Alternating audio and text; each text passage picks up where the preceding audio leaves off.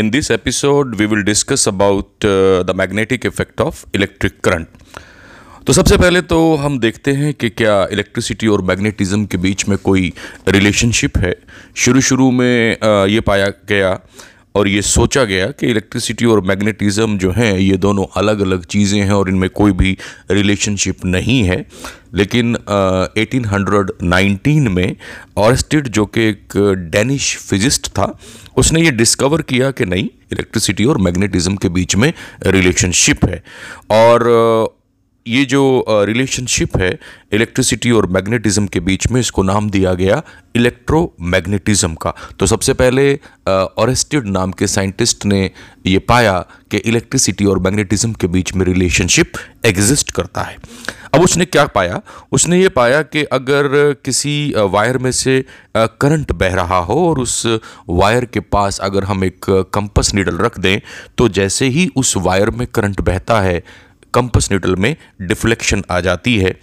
अब compass needle में deflection तभी आ पाएगी जब कंपस नीडल किसी मैग्नेटिक फ़ील्ड के प्रभाव में आती है।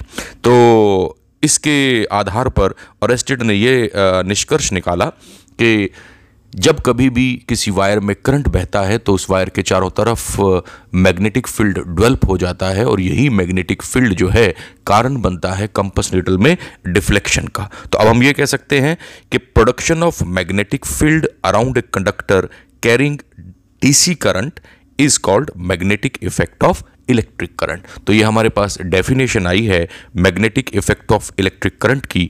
हम ये कह सकते हैं कि वायर में डीसी करंट के बहने पर उस वायर के चारों तरफ़ मैग्नेटिक फ़ील्ड का डेवलप हो जाना ये magnetic effect of electric current कहलाता है।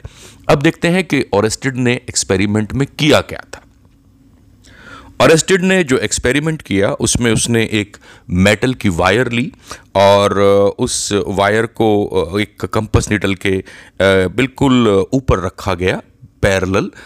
जब वायर में से करंट बहा तो मैग्नेटिक नीडल में डिफ्लेक्शन आ गई। अब ऑरेस्टेड ने क्या किया वायर में बहने वाले डीसी करंट की डायरेक्शन को चेंज किया। मतलब पहले अगर वायर में करंट ए से बी की तरफ़ जा रहा था तो उसने अब करंट बी से ए डायरेक्शन की तरफ़ बहाया और उसने ये पाया कि अब जो कंपस नीडल में डिफ्लेक्शन आई है, उसकी डायरेक्शन जो पहले डिफ्लेक्शन आई थी, जब करंट ए से बी दिशा में जा रहा था, उससे बिल्कुल विपरीत है। इस ऑब्जर्वेशन के आधार पर अरेस्टेड ने यह कंक्लूड किया कि ये जो डिफ्लेक्शन कंपस नीडल में आ रही है, ये मैग्नेटिक फ़ील्ड के कारण है और ये मैग्नेटिक फ़ील्ड जो है, ये करंट के कारण प्रोड्यूस हुआ है। कौन सा करंट? वो करंट जो कि वायर में बह रहा था। अब देखिए जो कंपस नीडल में डिफ्लेक्शन आई है, वो डिफ्लेक्शन किस दिशा में आएगी, इसको जानने के लिए हमारे पास एक रूल है। उस रूल को हम एम्पियर्स स्विमिंग रूल कहते हैं। Again I am repeating direction of deflection of magnetic compass due to electric current passing through a wire can be found out by applying Ampere's swimming rule अब ये amperes swimming rule क्या है? थोड़ा इसके बारे में जान लेते हैं।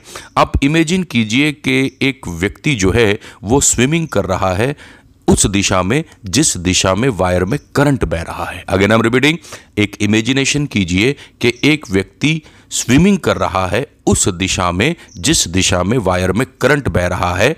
अब अगर हम ये मान लें कि करंट उसके पैरों से एंटर हो रहा है और उसके सिर से बाहर निकल रहा है, क्योंकि उसकी और करंट की दिशा सेम है तो पैरों से करंट एंटर हो रहा है। हमने ये माना है और उसके सिर से निकल रहा है तो मैग्नेटिक कंपस का जो नीडल है, उसका नॉर्थ पोल, उसके बाई और जो है, डिफ्लेक्ट हो जाएगा। Again I am repeating consider a man swimming along the direction of wire if electric current enters his feet and leaves his hand then north pole of the needle of magnetic compass will be deflected towards his left hand तो उसका जो left hand है, उधर की side में वो deflect हो जाएगा। देखिए, दोबारा से सुनिएगा, कैसे करना है? मान लीजिए, एक व्यक्ति उसी दिशा में तैर रहा है, जिस दिशा में करंट तार में बह रहा है। अब अगर दिशा सेम है तो हम ये भी कह सकते हैं कि हम ये इमेजिन कर लें कि उसके पैरों से करंट एंटर हो रहा है और उसके सिर से करंट बाहर की तरफ़ जा रहा है।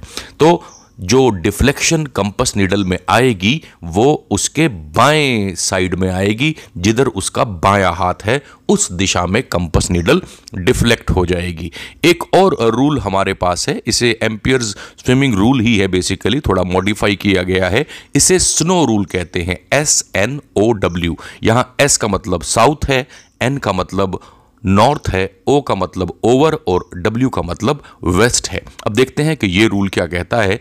ये रूल ये कहता है कि यदि इलेक्ट्रिक करंट साउथ से नॉर्थ डायरेक्शन में किसी वायर में बह रहा हो, कौन सी वायर में? जो मैग्नेटिक कंपस के ऊपर यानी ओवर रखी गई है then north pole of the needle of the magnetic compass will be deflected towards west तो जो हमारी मैग्नेटिक कंपस की नीडल है उसका नॉर्थ पोल वेस्ट डायरेक्शन की तरफ़ डिफ्लेक्ट हो जाएगा। दोबारा सुनेगा S N O W snow यहाँ एस साउथ एन नॉर्थ अगर किसी वायर में करंट साउथ से नॉर्थ दिशा में बह रहा है और वो वायर किसी कंपस निडल के ऊपर रखी हुई है आ, तो हमारी जो कंपस निडल की मैग्नेट है वो वेस्ट डायरेक्शन की तरफ़ डिफ्लेक्ट हो जाती है जब वायर में करंट बह रहा होता है।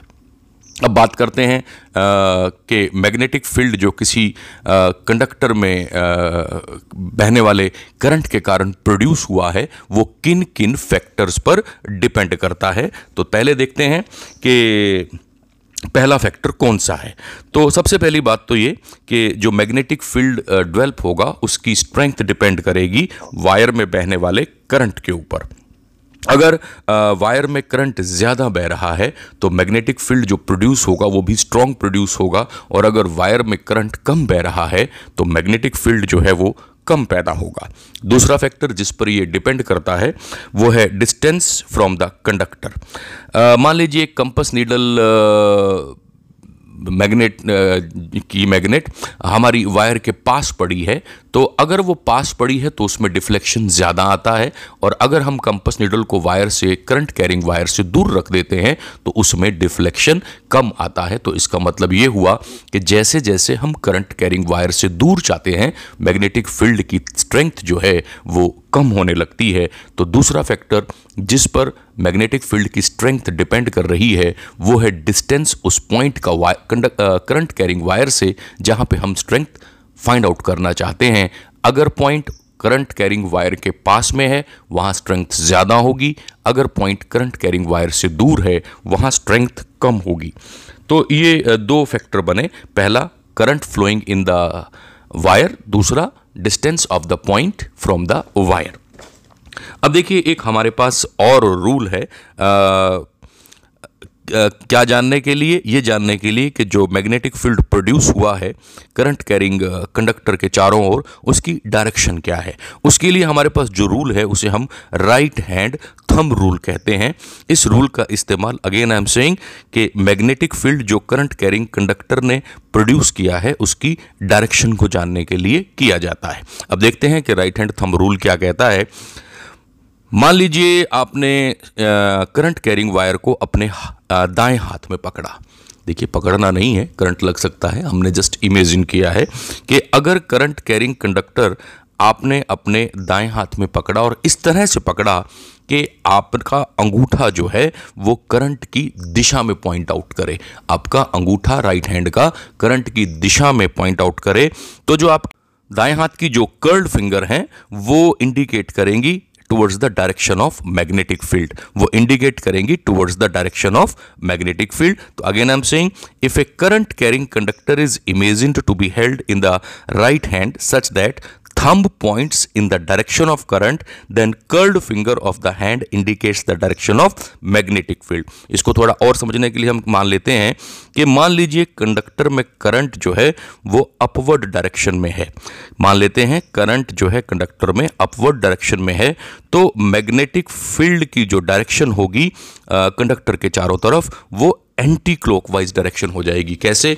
आपने अपना कंडक्टर दाएँ हाथ में पकड़ा, क्योंकि करंट ऊपर की तरफ़ जा रहा है तो आपका अंगूठा जो है, आपने मुट्ठी में पकड़ा है जैसे वो, और अंगूठा आपने आप ऊपर की तरफ़ कर दिया तो अपनी उंगलियों की, आपकी जो मुट्ठी बनी है, उसकी डायरेक्शन अगर आप उंगलियों की देखेंगे तो वो एंटी क्लॉकवाइज है। लेकिन अगर आपका करंट नीचे की तरफ़ जा रहा है तो अगर आप उसको अपनी मुट्ठी में दाएँ हाथ की पकड़ते हैं और अंगूठे को नीचे की तरफ़ करते हैं करंट की डायरेक्शन में तो आपकी उंगलियों की जो मुट्ठी की उंगलियाँ हैं, वो क्लॉकवाइज डायरेक्शन में घूम जाएँगी।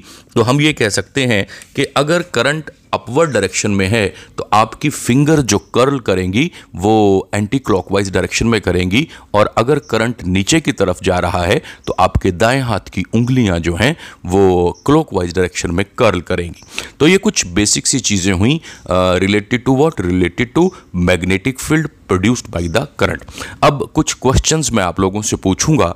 अगर आपके पास उन क्वेश्चंस के जवाब हैं तो इसका मतलब ये लेक्चर आपने ध्यान से सुना है और आपको बेसिक कॉन्सेप्ट्स इसके समझ में आए हैं। तो पहला क्वेश्चन है कि इलेक्ट्रिसिटी और मैग्नेटिज्म के बीच में रिलेशनशिप किस साइंटिस्ट ने डिस्कवर किया? थिंक अबाउट इट क्या आंसर आपके दिमाग में आ रहा है? दूसरा क्वेश्चन है कि magnetic effect of electric current से आपका मतलब क्या है? Magnetic effect of electric current से आपका मतलब क्या है? तीसरा क्वेश्चन कि strength of magnetic field around a wire जो है, वो करंट पर किस प्रकार से डिपेंड करती है? यानी कि करंट के बढ़ाने पर मैग्नेटिक फ़ील्ड पर क्या प्रभाव पड़ेगा? करंट के घटाने पर मैग्नेटिक फ़ील्ड पर क्या प्रभाव पड़ेगा? फिर हमारे पास आता है कि हम कैसे दिखा सकते हैं कि मैग्नेटिक फ़ील्ड एग्जिस्ट करता है किसी वायर के चारों तरफ़, जब उसमें से करंट पास करता है। Next what is the nature of magnetic field lines around a current carrying wire what is the nature of magnetic field lines around a current carrying wire current carrying wire के चारों तरफ़ जो magnetic field lines बनती हैं, उनकी nature क्या होती है? फिर हमारे पास आता है कि क्या रूल है जिसकी सहायता से हम मैग्नेटिक फ़ील्ड की डायरेक्शन का पता लगा सकते हैं? मैग्नेटिक फ़ील्ड कौन सा? जो प्रोड्यूस हुआ है स्ट्रेट करंट कैरिंग कंडक्टर के कारण। नेक्स्ट देखिएगा, हमारे पास जो क्वेश्चन आता है, वो ये आता है कि स्नो रूल क्या है? स्नो रूल क्या है? स्नो रूल में एस का मतलब क्या एन का मतलब क्या ओ का मतलब क्या और डब्ल्यू का मतलब क्या? अगर आपके पास इन सभी क्वेश्चंस के जवाब आ जाते हैं तो इसका मतलब ये लेक्चर आपको क्लियर है। और अगर कहीं थोड़े बहुत क्वेश्चंस के जवाब आपको नहीं मिल पा रहे हैं तो एक बार फिर से लेक्चर को सुनिए and you will be able to give the answers of all the questions thank you very much आज के लिए इतना ही काफ़ी।